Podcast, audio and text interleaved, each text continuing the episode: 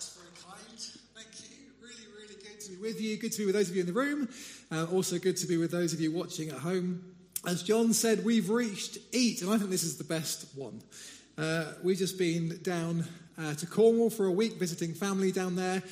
And I have to say, I took this part of Bless very, very seriously indeed. There were pasties and pizza and cottage pie, and I thought, if we're going to do this, let's do it properly. So I really went for it on that. So, to recap, just in case you've got no idea what I'm talking about, we are in the middle of this series, Bless. And this is about taking Jesus' command to make disciples and making it part of our everyday lives, seeing ordinary moments as opportunities for mission. So, we looked at the B, begin with prayer, about asking God who to put on our blessed list in the first place, and then committing to praying for those people persistently, knowing that there's power when we pray. And then last week, Ellie spoke into L, listen. Listening to God for people, but also listening intently to people. And now we're on Eat. And you know, this is so much more than just a series. Actually, many of us are here because we've met with Jesus in some way, haven't we? We've encountered Jesus, and He's changed us, and He is changing us, and He's given us hope, and He's given us life. Um, and he's placed us around people who don't yet know him neighbors and work colleagues and family members and friends, people that we care deeply about. And the question that Bless addresses is well, how do we invite these people to experience what we've experienced? How do we point these people to Jesus? And one option, of course, is that we don't. We just leave it to people who are very, very good at this. A proper evangelist like Greg Downes is going to come and speak over the next couple of weeks. But maybe actually there's another option. Maybe there's a way of doing this that isn't complicated and isn't weird. Maybe there's a way of doing this like Jesus did it. So we're going to get into the Bible. Let me just say, I've, I preached into this same topic of Eat Together four years ago when we first ran this Bless series. And it really, really challenged me. It made me examine a couple of things. It made me examine my diary, so what I prioritize in my week. And it also made me examine my heart. Do I really care enough about the people that God has placed in my life? And of course, over the last few years, eating with people has been really difficult. We've had lockdowns and face masks, and coffee shops and restaurants have been shut. And for a time, you couldn't eat with anyone who you didn't live with. But now, as we come to this again, I'm really, really challenged to make this a priority again in my own life. I think what we're looking at today is something that's very, very ordinary, but at the same time, something with power to change our own lives and change the lives of the people that we love. So we're in Matthew 9, Matthew chapter 9, verse 9. If you've got a Bible, you can turn to it now. Matthew 9, verse 9. If you don't have a Bible, don't worry at all. The words will be on the screen. So, Matthew chapter 9, verse 9. And we're going to see Jesus here at his most radical and controversial best. He is turning the status quo on its head and really challenging the culture around him. So let's see what happens.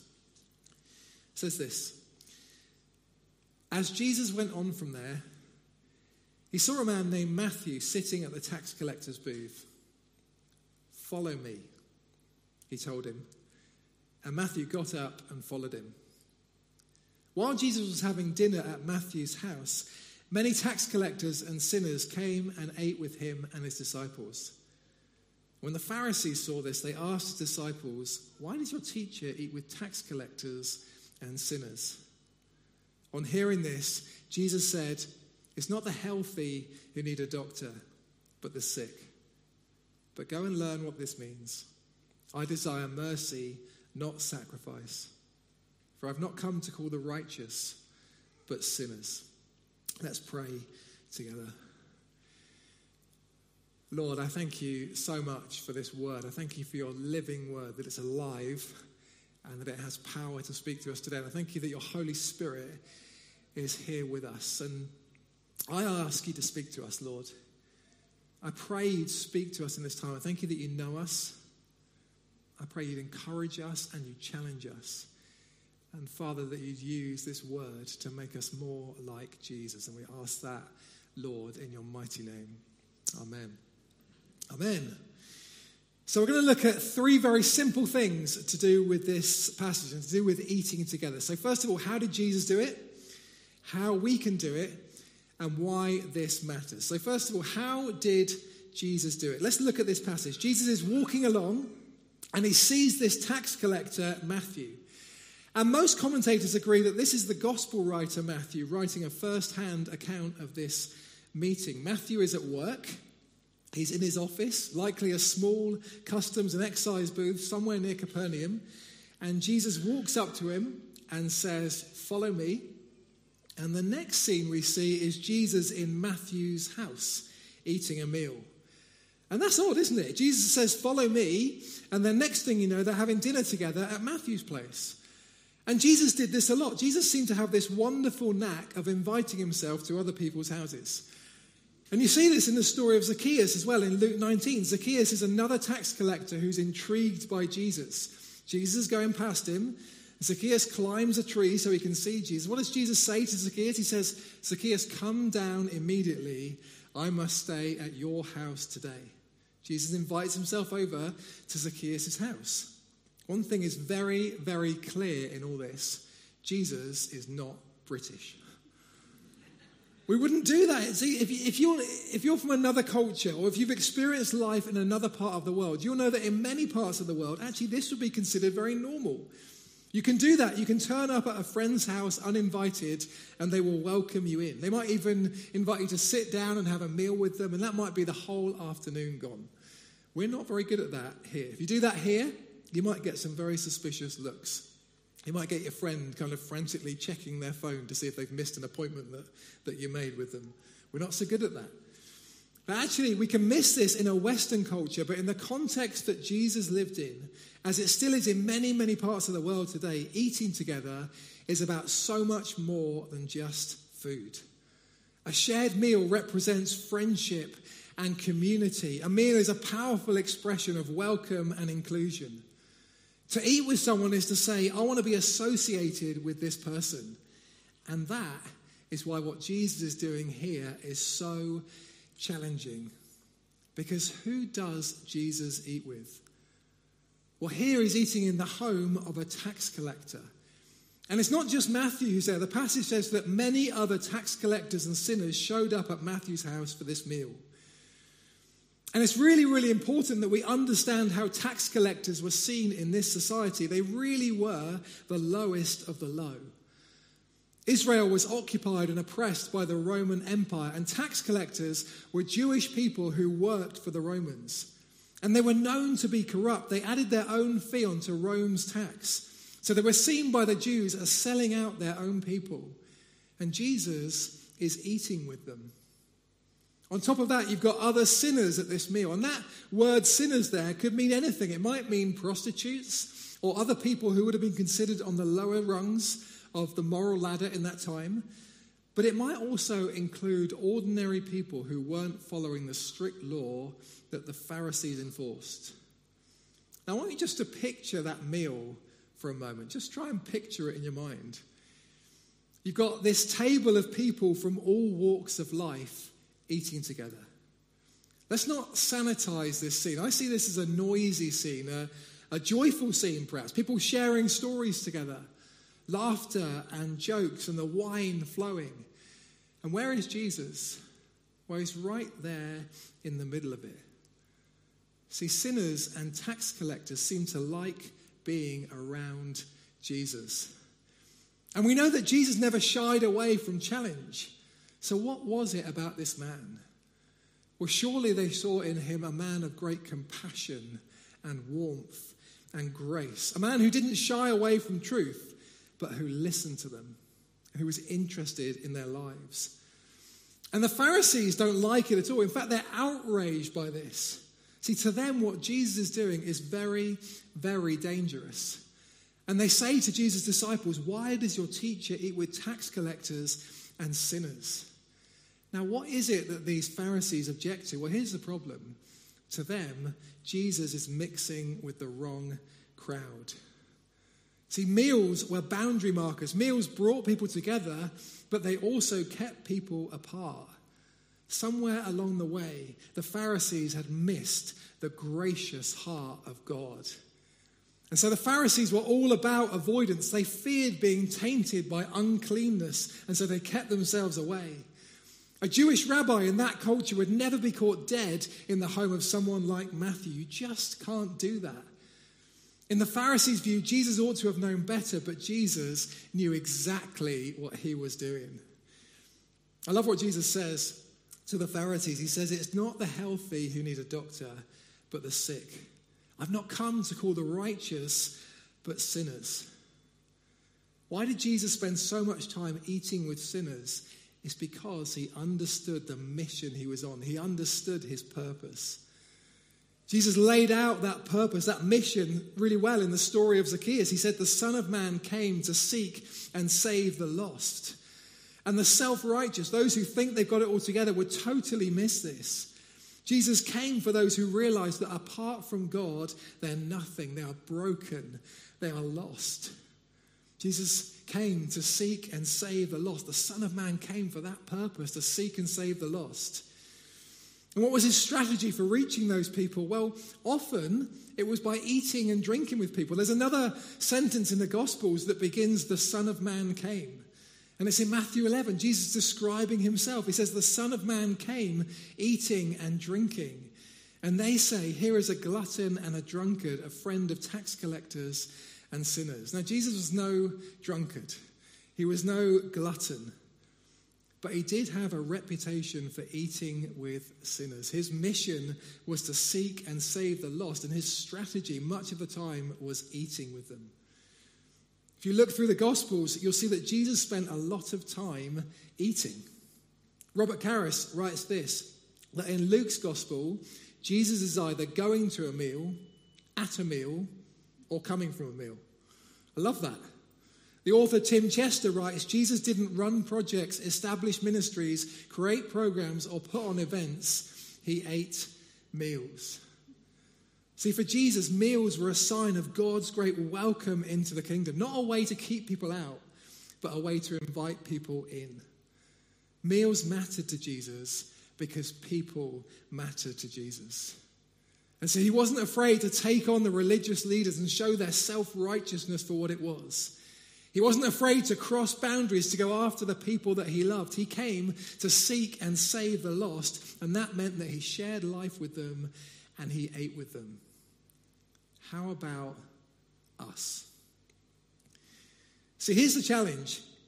What does who we eat with say about us? What does who we eat with say about the mission that we have and the purpose that we feel our life is about? Do we only eat and drink with people who are like us and who believe the same things that we do? Now, we need Christian community and fellowship. We need one another, especially in the times that we've been through. I remember when we came out of the first lockdown in 2020, being able to eat with people again, the simple joy of being able to sit with our close Christian friends in their garden and just have lunch with them. If the church is family, then spending time together outside of Sunday mornings is so important. But are we also intentional about spending time with people outside the church, people who aren't Christians? And I don't just mean a passing conversation, I mean trying to get to that next level of sitting down with them and having a coffee or a meal. Are we following Jesus in who we eat with? What if we saw our dinner tables as a key place for making disciples? And that doesn't necessarily mean reaching out to people on the fringes of society. It might mean that. But it will likely mean sitting down with people who have a completely different worldview to us Maybe actually this is our best hope of reaching people. Zach Nielsen is a church pastor in the States. He writes this In today's culture, people tend to be less trusting of churches. So they may not show up to our Sunday gatherings, but most of them would show up to our dining room tables. I often tell our church that, humanly speaking, their table might be the most powerful place for evangelism in the 21st century. Now, we work really hard to make these Sunday meetings accessible to people, whatever their beliefs, that people can come as they are and experience the acceptance and the love of God. And if you're here today or if you're watching today and you're not yet a Christian, you, you're exploring faith, I want you to know that you're so welcome. And I trust you've experienced the welcome of God here.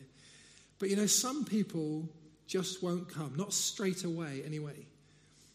For many people, meetings like this, in places like this, are really, really difficult for all kinds of reasons. But actually, an invitation to a meal is different. It's very different.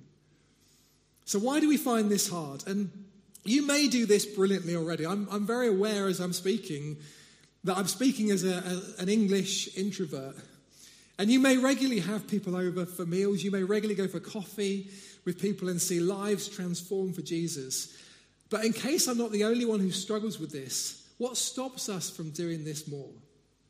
I think for me, one of the biggest things is time.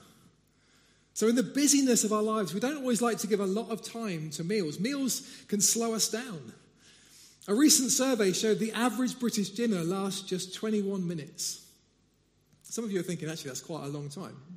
Maybe, maybe that kind of proves the point. We don't, we don't like to give too much time to meals. And yet, in our busy culture, people are crying out for richer, more meaningful relationships. And meals are a great context for relationships to be built. Food is passed around, questions are asked, stories are told, problems are shared. And we can say we don't have the time for this, but actually, Jesus commands us to go and make disciples in full knowledge that there are 24 hours in each day and only seven days in each week. Again, Bless isn't about doing more, it's about being more intentional. Most of us will eat around 21 meals this week. What if we looked at these 21 meals and thought, could I use one of these meals for mission? Could I sit and have lunch with a work colleague? Could I invite the neighbours over for a Saturday breakfast? If you're a bit, bit younger, could you have lunch with someone in your school or go for a coffee with someone on a university course? For some of us, the best response today will be a practical one. It will be to look at our diaries for the next week or two and to think, which meal could I turn into an opportunity for mission? I think time can be a barrier in this. What else? I think I think there's a vulnerability actually involved in eating with people. See, it's one thing praying for people. Listening to people might require a bit more intentionality, but actually sitting down and eating with someone involves being more open about who we really are. It involves giving more of ourselves, especially if that is in our own home. We can ask those questions in our minds. When people see the real me, what will they see? What kind of witness will my life be to Jesus? What will people think of the food in our home? What if my kids start arguing during the meal and I have to tell them off? What will people think of the way that I parent? By inviting someone into our home, we're making ourselves vulnerable. And actually, there's a power in that. Because there's a vast difference, isn't there, between entertaining and hospitality. See, the word entertaining suggests putting on a show, like it's some kind of performance where our goal is to impress people with our cooking and our conversation. And that can be really, really hard work. But hospitality is different. The goal of hospitality is to love people. Hospitality is about being generous with what we have, with our food and our homes and our lives, even if what we have isn't very much. Knowing that actually it's all a gift from God. And meals are a great leveler. As we sit down with people around the table at the same level, eating food that God provided, meeting people where they're at, just loving people. And many of you are brilliant at this. And you know, sharing a meal like this is a great way of saying, look, I, I don't have it all together either. But actually, I know Jesus and he is changing me. And the truth is, if you're trying to follow Jesus, you're likely a much better witness than you think you are. You'll reflect much more of Jesus than you know. Rosaria Butterfield writes a book called The Gospel Comes with a House Key. I really like this book, really challenging me right now. The Gospel Comes with a House Key. And just to give a bit of background, Rosaria was a, a lesbian feminist, a leader in LGBTQ rights, and an academic. She's the kind of person who, perhaps, if you, if you put her on your list, you might be thinking, well, Lord, this, this might not be easy. I'm, I'm praying for her, but it might not be easy. And, and years ago, she was writing a paper about how Christians marginalize people like her And as part of her research, she went for a meal at the home of a Christian couple called Ken and Floy. And she had so many preconceptions about what that couple and what that meal would be like. But she says this about that first meal. She says, Nothing about that night unfolded according to my confident script. Nothing happened in the way I expected. Nothing prepared me for this openness and truth. Nothing prepared me for the unstoppable gospel and for the love of Jesus made manifest by the daily practices of hospitality undertaken in this one simple Christian home. And over the years, this couple, Ken and Floy, invited Rosaria in for hundreds more meals. And they sat and ate with her, and they walked with her. And she says they wouldn't let go of her. They accepted her without approving of her lifestyle. And they showed her the love of Jesus, a love that ultimately led to her salvation and a transformed life. And she now writes this radically ordinary hospitality. Those who live it see strangers as neighbors and neighbors as family of God. They recoil at reducing a person to a category or a label. They see God's image reflected in the eyes of every human being on earth. They take their own sin seriously, including the sin of selfishness and pride. They take God's holiness and goodness seriously. They use the Bible as a lifeline with no exceptions. Those who live out radically ordinary hospitality see their homes not as theirs at all, but as God's gift to use for the furtherance of His kingdom. They open doors they seek out the underprivileged. They know that the gospel comes with a house key. I find that really, really challenging. And I know that inviting people into your home like this doesn't work for everyone. I get that. The situation that you're in, the people that you live with, the season of life that you're in. And I think we have to know ourselves in this too. We have to know what drains us and what fills us. If we do this to the point where it burns us out, we can become bitter about it and resent it. And that's why it's so important to keep coming back and sitting at Jesus' feet for ourselves and spending time with Him and loving people out of His love for us. But for me, what makes this so challenging is that it's not complicated, it's that it's ordinary. I don't need to learn more to practice bless, I need to love more.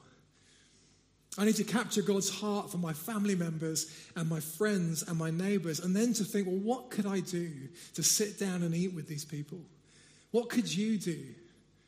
I wonder what barriers are there for you and how, how might you be able to overcome them in the weeks ahead? If cost is an issue, just keep it simple and keep it cheap. If it doesn't work to have people in your home, then just go for a coffee. Or better still, just do what Jesus did and invite yourself over to someone else's house. You might get some funny looks, but you might get a free, a free meal out of it as well. So, finally, why does all this matter? Well, have you noticed how often in the Bible salvation is pictured as a feast? The story of the prodigal son, this son who squandered everything, he shamed his family. He comes home and the dad throws a party, he celebrates because his lost son is found again. See, when the lost are found, there's always a party. And a good party always involves food. In Revelation 19, the disciple John is given a vision of heaven. He writes, Blessed are those who are invited to the wedding supper of the Lamb. The wedding supper of the Lamb. There is a wedding feast coming. And if you're a follower of Jesus, then you, you are on the guest list. Your name is on that guest list. How did your name get on that guest list? Was it down to your own righteousness? No, it all comes down to Jesus. It's all because Jesus came close. It's all because God didn't distance himself from you, but he came close. He got involved. He came down to the pit of our lives and into our mess. We were the tax collectors. We were the sinners. We were the sick people in need of a doctor. And Jesus came after us and invited us to know him and experience relationship with him. And at the cross, Jesus took the punishment for your sin and my sin, and he threw wide the invitation to heaven. And if you've not met Jesus yet, he invites you today to know his grace. He invites you to know this God who gave himself for you. He invites you into relationship with Him and to be part of that great eternal wedding feast. See, when Jesus eats with the tax collectors and sinners, the message is clear. The invitation is for all. He came for ordinary people like you and me and all those people on your blessed list. I don't know about you, but I want those people on my blessed list, the people I know who don't yet know Jesus, I want them to spend eternity with me and with Jesus forever and ever and ever. I want them to be at that great eternal feast. And only Jesus can save them. But what if we learn from the way that Jesus reached out to people? See, there's a place for structured apologetics and great teaching. Of course, there is. But what I see from Jesus is that making disciples is about doing life with people. It's about praying for people, listening to them, and then eating with them. I can do that. You can do that. So, as I finish, Jesus says, Go and make disciples of all nations. Maybe that is not as complicated as it sounds. We don't even have to go very far. All nations, many nations are right here on our doorstep. To reach out the Jesus way, we don't need a church event or initiative. We just need a table, a bit of food, and a love for people. The Son of Man came to seek and save the lost, and he did it by eating and drinking. And now he says, Follow me and do the same. So let's go out there and eat for Jesus. Amen? Amen. Good.